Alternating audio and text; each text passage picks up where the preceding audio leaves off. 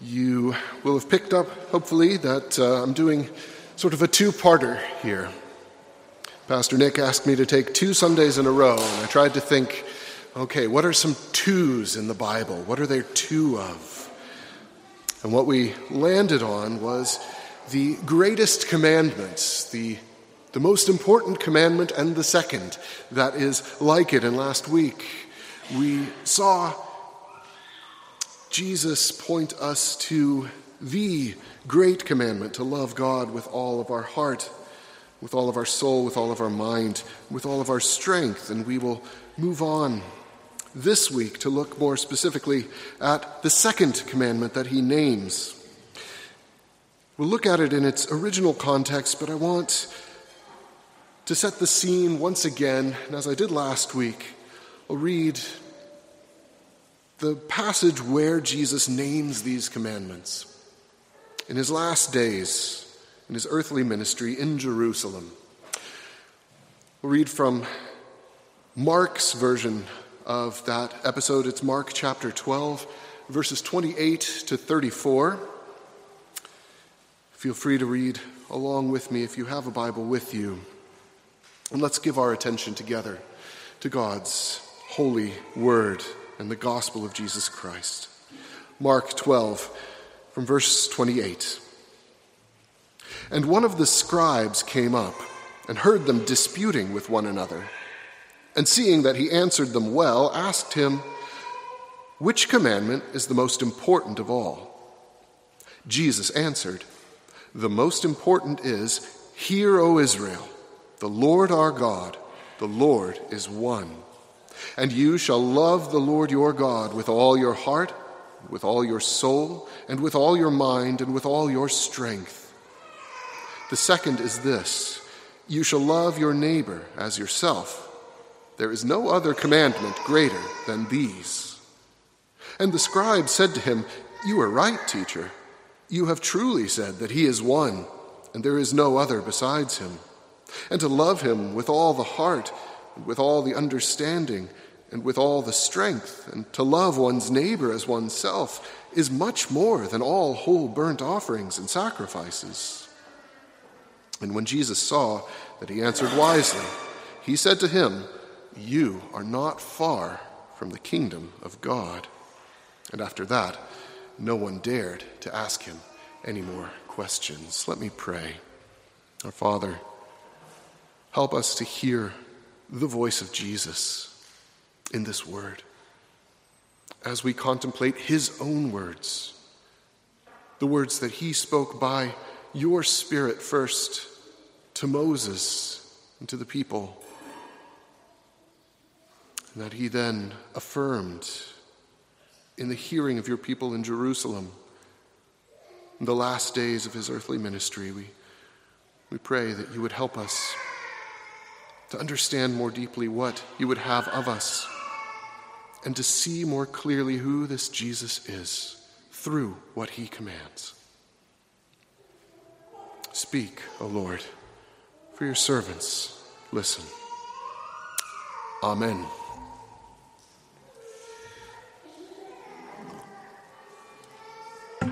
Again, looking back to last Sunday, we saw that Jesus is dealing with his people's questioning. And, and the Jews, Jesus' people, they're, they're all looking for an answer to the question what's it all about being God's people? They're, they're asking what God really wants of them here and now, and what will make sense of the lives that they're living or trying to live as God's people under Roman rule and under Greek cultural domination in this alien world.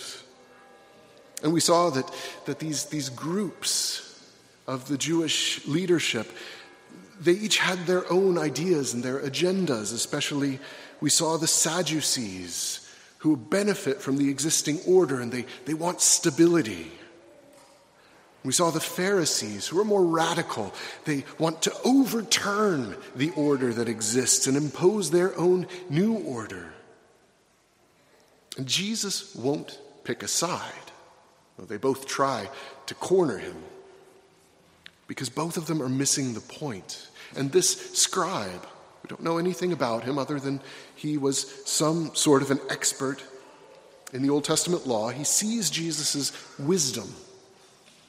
He asks Jesus, All right, what's your answer? It's your answer.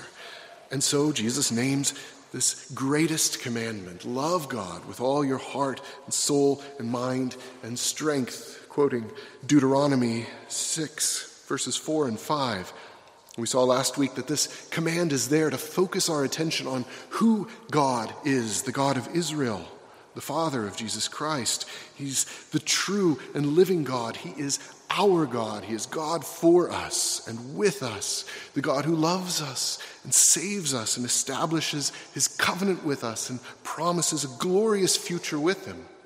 And it also points us to the big picture, to the, the point of God's law that it's given to fight our forgetfulness, to wake us up again and again, to remind us of what God wants from us, what God requires, to remind us of our failure to meet those requirements, of our hopelessness apart from His mercy, but also to remind us of how, in Christ, by His Spirit, He is renewing us by His mercy. And it reminds us of what one day will be. And in the same breath, right here, as we've just read, Jesus names another commandment, the second commandment. And it's important to, to see how he answers. He doesn't say, here's the second most important commandment. There's a bonus, right? No, he names both commandments together as his one answer to the question which commandment is most important.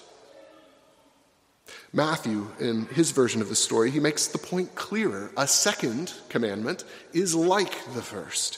He says these two commandments, they're two sides of the same coin. So we say, if we want to see what fulfilling the first looks like, wholehearted love for God, then we need to see this second commandment in action. You shall love your neighbor as yourself. And for the rest of our time, I want us to look at this commandment in its original context. Jesus uh, pulls out, as we, you might say in the, the music business, a deep cut from God's law. It's in the book of Leviticus, chapter 19, and I would encourage you, if you, if you are looking at your own Bible, to open that up. To keep that in front of you as, as we look at where this commandment is and what that shows us about what's going on and, and why Jesus lands on this one, points us to this particular commandment in the middle of this book that has wrecked a lot of well meant one year Bible reading plans. And I'll read once again from God's Word.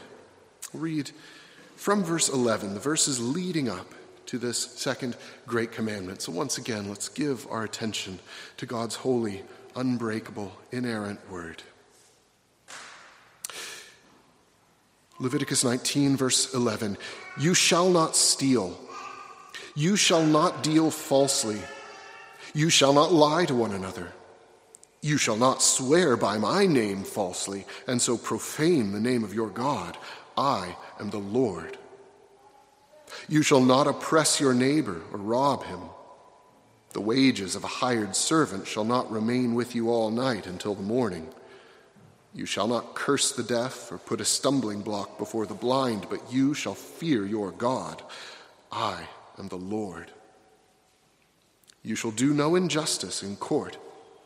You shall not be partial to the poor or defer to the great, but in righteousness shall you judge your neighbor. You shall not go around as a slanderer among your people, and you shall not stand up against the life of your neighbor. I am the Lord. You shall not hate your brother in your heart, but you shall reason frankly with your neighbor, lest you incur sin because of him. You shall not take vengeance or bear a grudge against the sons of your own people, but you shall love your neighbor as yourself. I am the Lord. The grass withers and the flower fades, but the word of our God endures forever. Now, last Sunday, I compared the way Jesus quotes Deuteronomy 6, 4, and 5 to if you ask somebody, What's America all about? if they quoted the Declaration of Independence to you. It's a foundational text, right? It's the most famous expression of this idea of what America is supposed to be all about. Now, the second verse that Jesus quotes, it's, it's a little less obvious. Um, buried in the middle of the book of Leviticus. It's in a long section with all sorts of rules about very specific things. It's in a book that, again, if you have had your Bible reading plan wrecked by Leviticus, you know starts off with lots of rules for priests in ancient Israel. You probably don't know many of those. Um, things telling them how to offer their sacrifices, how to maintain ritual purity, things that we don't think about most of our lives. And for Jesus to go here in this book, it feels a lot more specific. It feels much more concrete than love your God with all your heart. If that command is like a quotation from the Declaration of Independence, this one may be like answering the question, What's America all about? by talking about baseball games or Fourth of July cookouts, fireworks, high fructose corn syrup. We, uh, my family, were getting ready to go back to the U.S. for uh, a year starting this summer. And if you ask my children, at least my oldest who can remember America, what it's all about there, what they remember, it's, it's Chick fil A it's big jars of peanut butter, you know, free bathrooms and free refills. It's incredible. It's, it's the real life details. It's, it's, it's life in America lived out. That's maybe what this commandment looks more like. Like the first commandment, it's, it's really simple. We don't have to puzzle really over what this could possibly mean, but it's radical, so we might like to. Love in the Bible, I hope you've heard this over and over again, it's, it's much, much more than an emotion. It's an active, conscious choice. It is lived out dedication to someone else, choosing them. And so when we read, Love your neighbor as yourself, we need to understand this to mean, for me, What's good for any given person in my life is just as important as what's good for me. And we don't get to limit what sort of people might count as our neighbor. It's the point of the story that Jesus tells in Luke 10. We know it is the story of the Good Samaritan.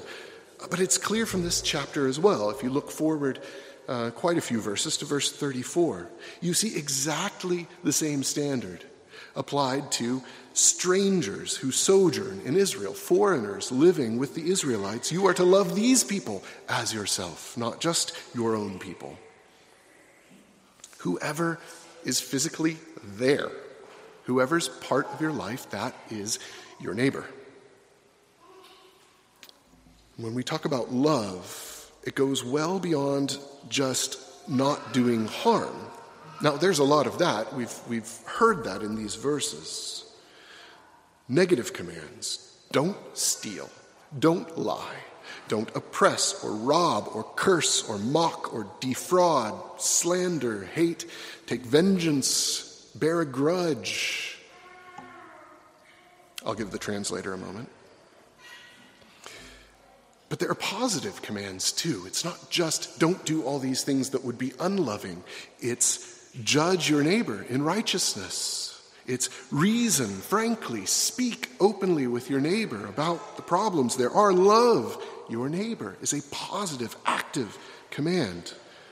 We shouldn't be surprised that Jesus interprets this actively in another place.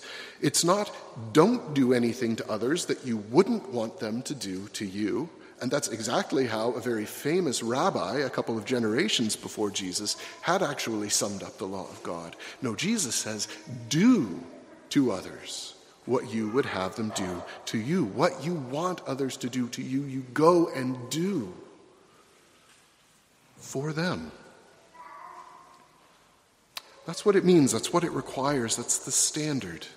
So I want to look again, as we did last week, really just taking a, a, slightly different angle on what the Great Commandment does. I want to see two aspects of what this second one does in, for, and with us. First, it shows us what the image of God looks like in action, the image of God, and it makes our whole life an acceptable offering to God.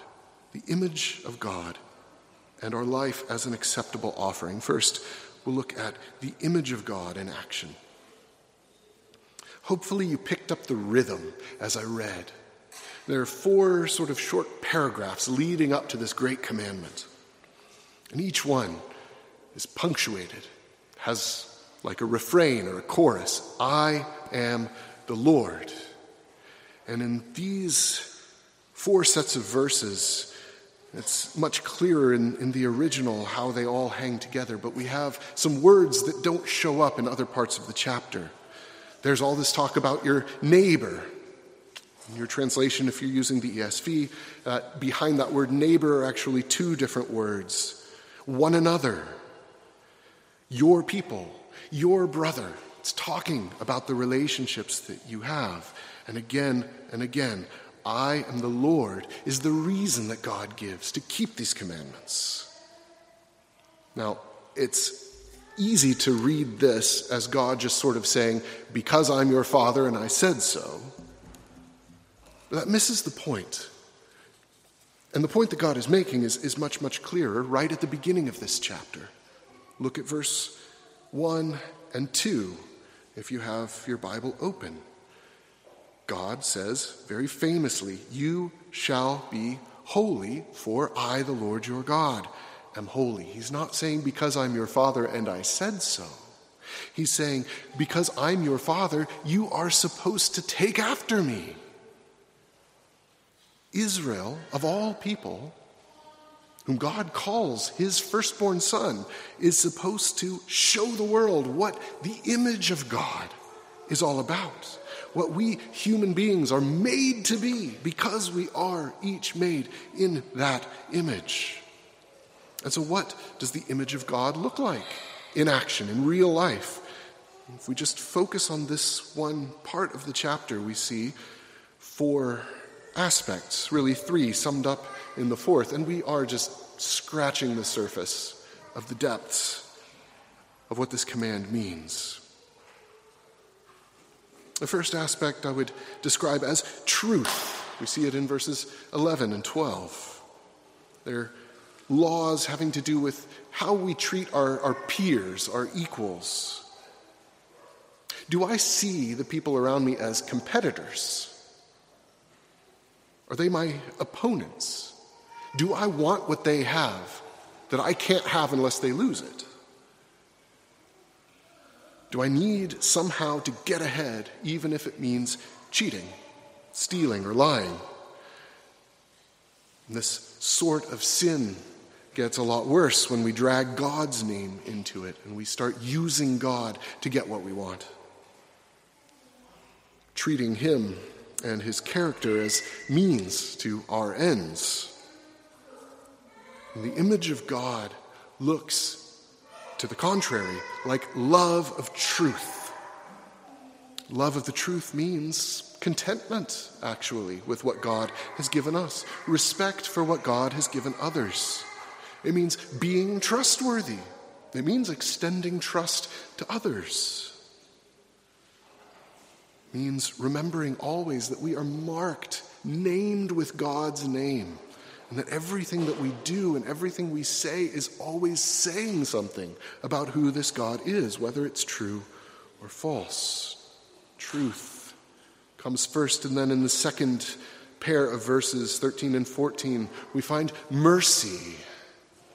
These verses have to do with how we treat people that we have some sort of power over or authority.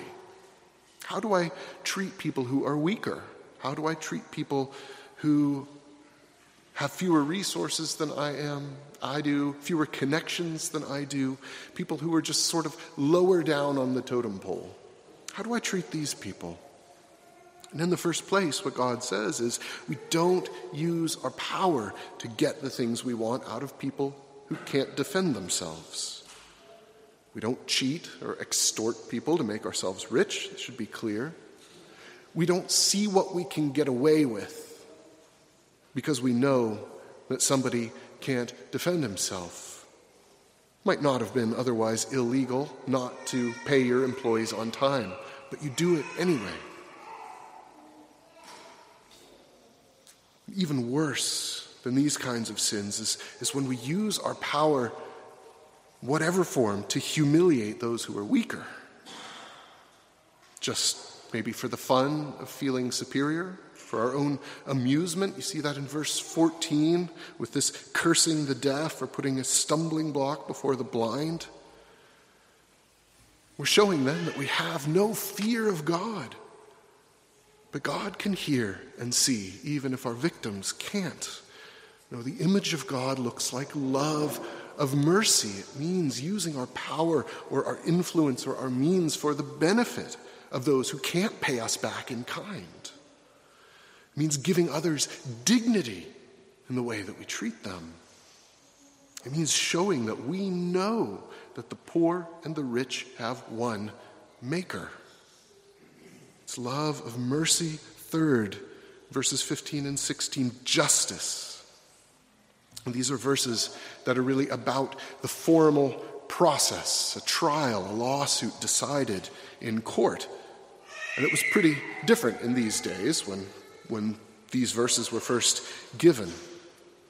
If you were going to court against somebody else, most likely, who would decide the case? Well, it would be the elders of your village.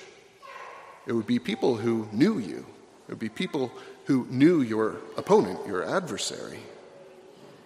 And so it was especially important in that context to say if you are responsible to administer justice, to do justice, you can't be influenced by your sympathies. Maybe you feel sorry for the weaker party. You can't be influenced by your fear of someone who is powerful and might retaliate. You have to be instructed by God's law and not your own interests and not your own relationships. And there's a word for those who are involved in the court case, maybe someone who's a witness. You have a certain type of power then, too. You might try to influence how the case turns out. You might slander somebody, try to turn the judges against them. most especially, you might have the opportunity to use your chance to testify to destroy somebody's life. You really could. As a witness, you could take revenge by giving false testimony. There's a warning against that here. No, the image of God, it looks like love of justice. It means using whatever responsibility we're given to make sure that we, as a, family, a church, a society, protect the innocent and punish the guilty, even when this might not line up with our own interests and desires. Simply because it is right, it is the will of the God who is the righteous judge of all the earth. Being made in his image means loving justice and of course, fourth, in these final two verses, 17 and 18, we come to the climax of the section. And God starts to warn against attitudes and habits in our hearts that become the root of all these other kinds of sins against others. God says, You may not store up your anger and your resentment against another person. If someone sins against you, you are warned. If you don't speak honestly about that with that person, you will incur sin because of him. It says in verse 17. It says, if you are not warning this person that he or she is in the wrong, you are an accessory. You're helping him to sin in that way. And of course, if you let the way that you've been hurt or been wronged fester in your heart, you're just asking that bitterness to grow into an anger. that's going to reveal itself in sin, and we see that so classically in Genesis 4 in the story of Cain. Didn't speak to his brother, he didn't speak honestly with his God. God told him, God warned him that that, that sin was like an animal, it's like a wild beast crouching at the door of his tent, just waiting to get him. And he became the first murderer because he didn't listen. And so the final word, this command to love your neighbor as yourself, it brings all these different aspects of the image of God together truth and mercy and justice. Love. Paul writes in 1 Corinthians 13, famous words it does not rejoice at wrongdoing, it rejoices with the truth. Love does not envy, doesn't use another's guilt for its own advantage. It certainly does not pervert the course of justice to get its own way.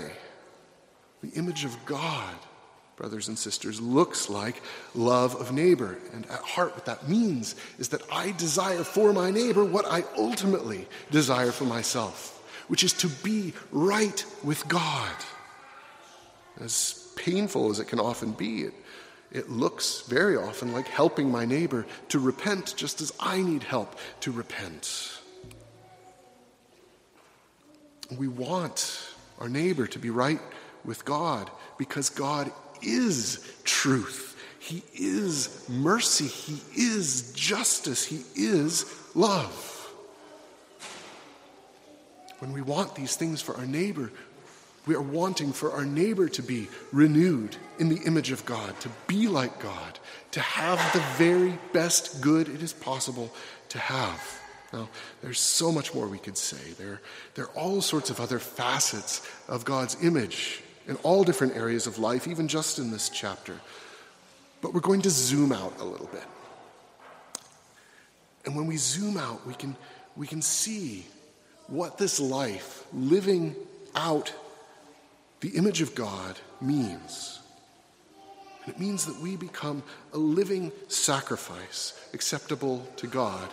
Did it maybe stand out to you in that conversation with the scribe? He's impressed with how Jesus answers. And he explains it.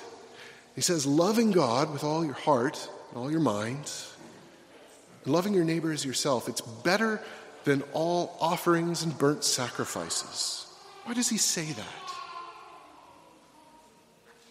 Well, these things all go together in God's law. These verses that we've just read in Leviticus, they're embedded in a larger section that, as I've said, is all about what it would look like for Israel to reflect the holiness of its God. And there's a lot of rules there that we don't consider binding for us nowadays as Christians. We're free from, from a lot of the very specific requirements of the Old Testament law, but, but we all sort of realize, especially reading the New Testament, that some of these things still bind our consciences. We, we must obey these things. Now, what's the logic behind which commandments apply and which ones don't? Well, the tradition has done this in a few different ways. In, in, in, our theological tradition, we usually divide the different commands into three basic categories. First, the moral law. It's what's summed up in these two great commandments. It's what's summed up in the Ten Commandments. These are the, the ones that, that we say always apply to every human being everywhere. We have, second, the civil law. The rules for how Israel was to be governed, how Israelites were to live their daily lives in the promised land, whether that's farming or building or, or whatever. It was about applying this moral law to life in Israel as a nation at that time and place. We would tend to say we can draw lessons from that about how to apply the moral law, but it's not usually relevant now. Not many of us have to think about leaving a little bit at the edges of our fields when we harvest. We might say that in our situation would not be the best way to provide for the poor.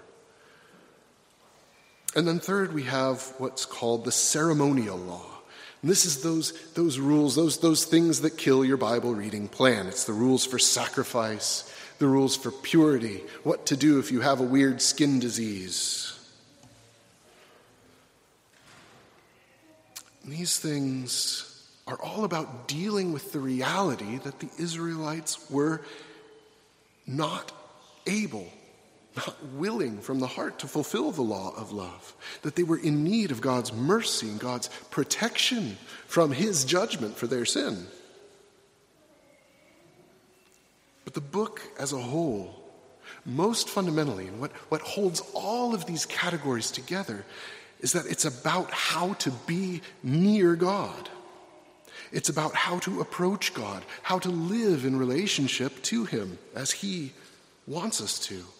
And it's not simple because we are guilty of disobedience toward God. And we're also stained by the evil that's in our thoughts and our words and our deeds. It makes us offensive to God. And it makes His presence dangerous to us.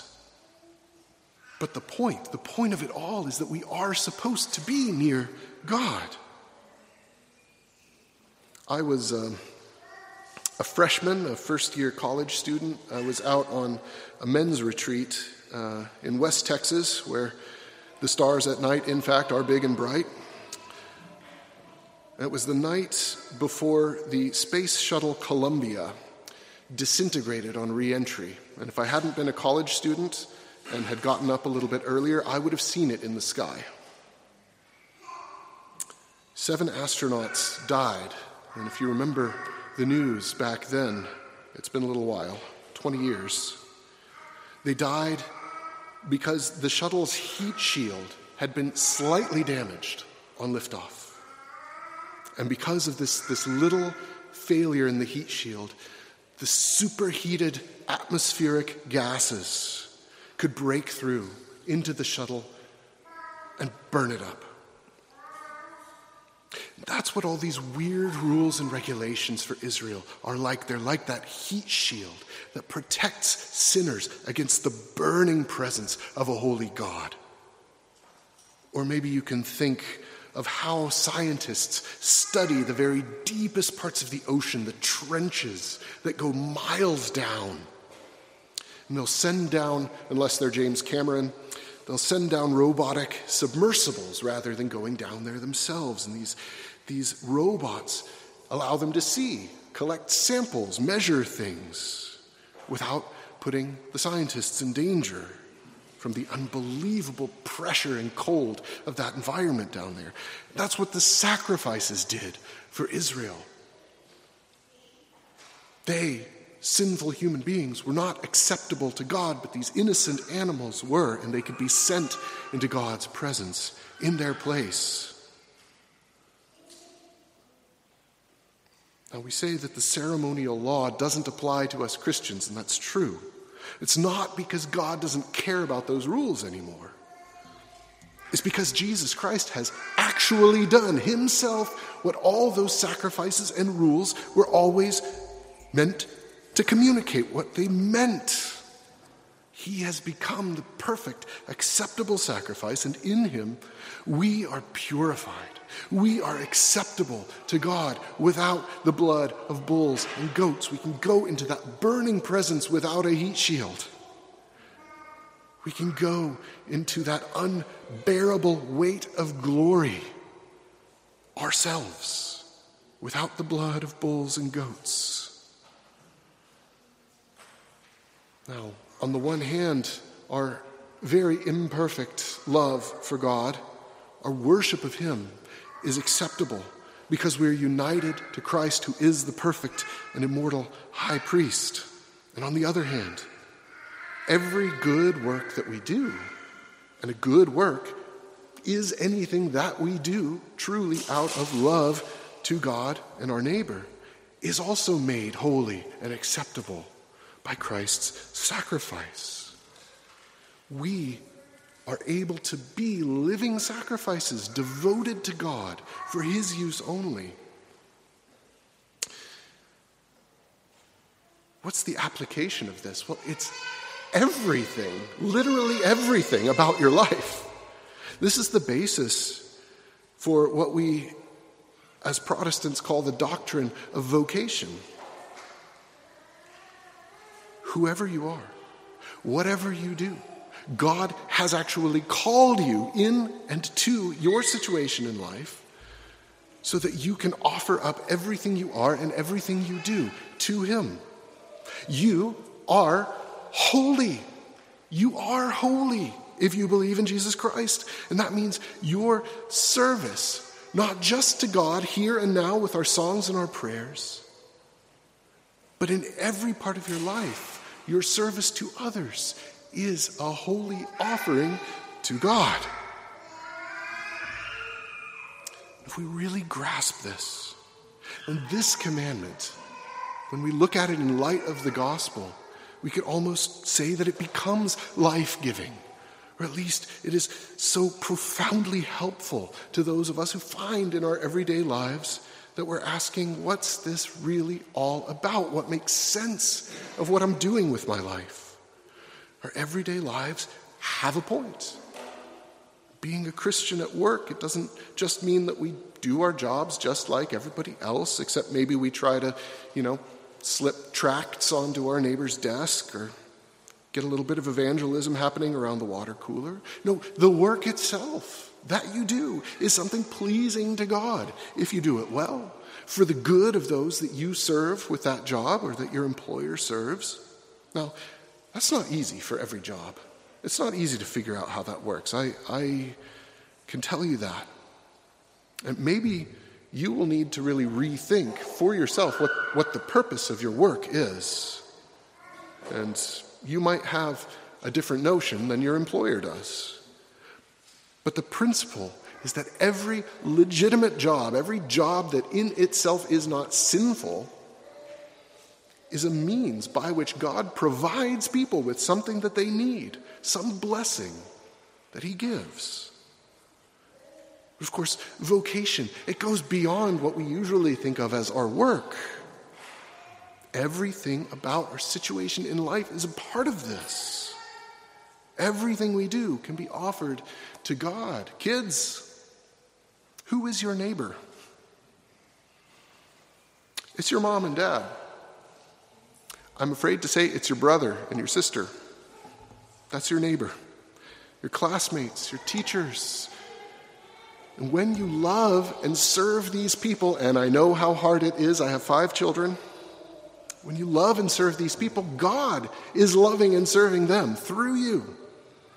Because you are made in His image, husbands and wives. You have the nearest neighbor there is and your love and service to each other is God loving and serving your spouse through you, moms and dads, right there with you, right in the trenches, changing the exploded diapers, washing the dishes, breaking up the thousandth fight this week between your kids. It is holy work. It's holy work. It's a holy calling for everybody, what you do in your free time, if you've got some of that. The things that you read or that you watch, the, the skills that you learn just for your own enrichment, the hobbies that you share. These can absolutely all be ways to love your neighbor and delight your God. That's what this commandment means. And the key to understanding this is to see what I've mentioned a few times. It's that God's love is what's really at work in our love.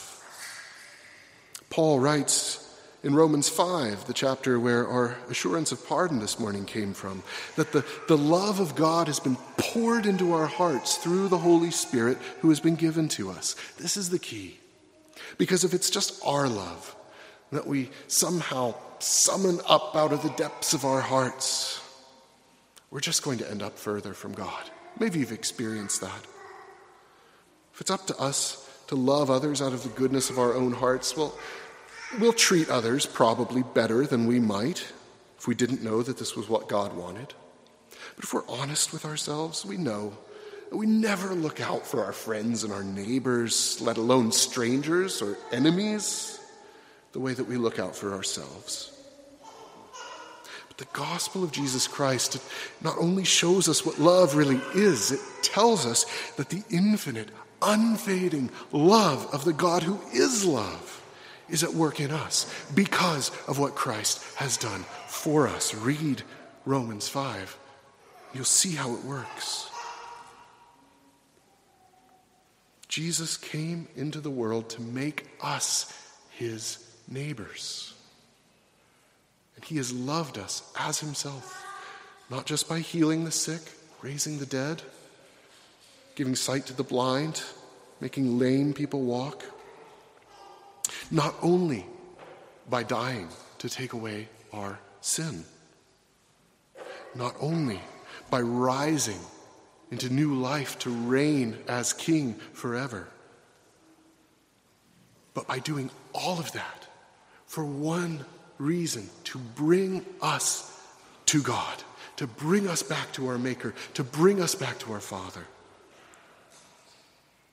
I said last week that the commandments, when we see them in the light of the gospel, that they're not just requirements anymore, but they are promises for us. And the reason that these two commandments together are the greatest is that these are the commandments where we can see most clearly that more than anything else we're called to do, we will fulfill these commandments in all eternity. One day, we are going to see God. We are going to know Him truly as He is. We are going to love Him without reservations, without limitations forever and ever. And on that day, we are going to be not alone, not just me and Jesus.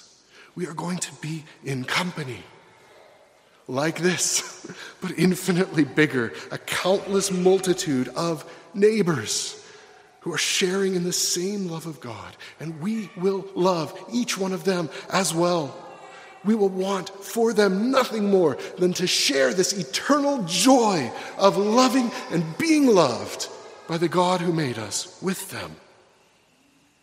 And so, truth, mercy, and justice will all have their final and perfect fulfillment.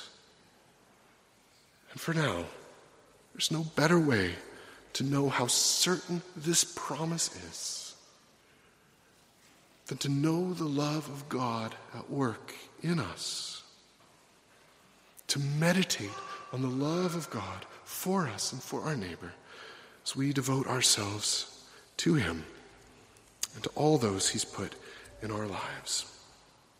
Thanks be to God. Let me pray.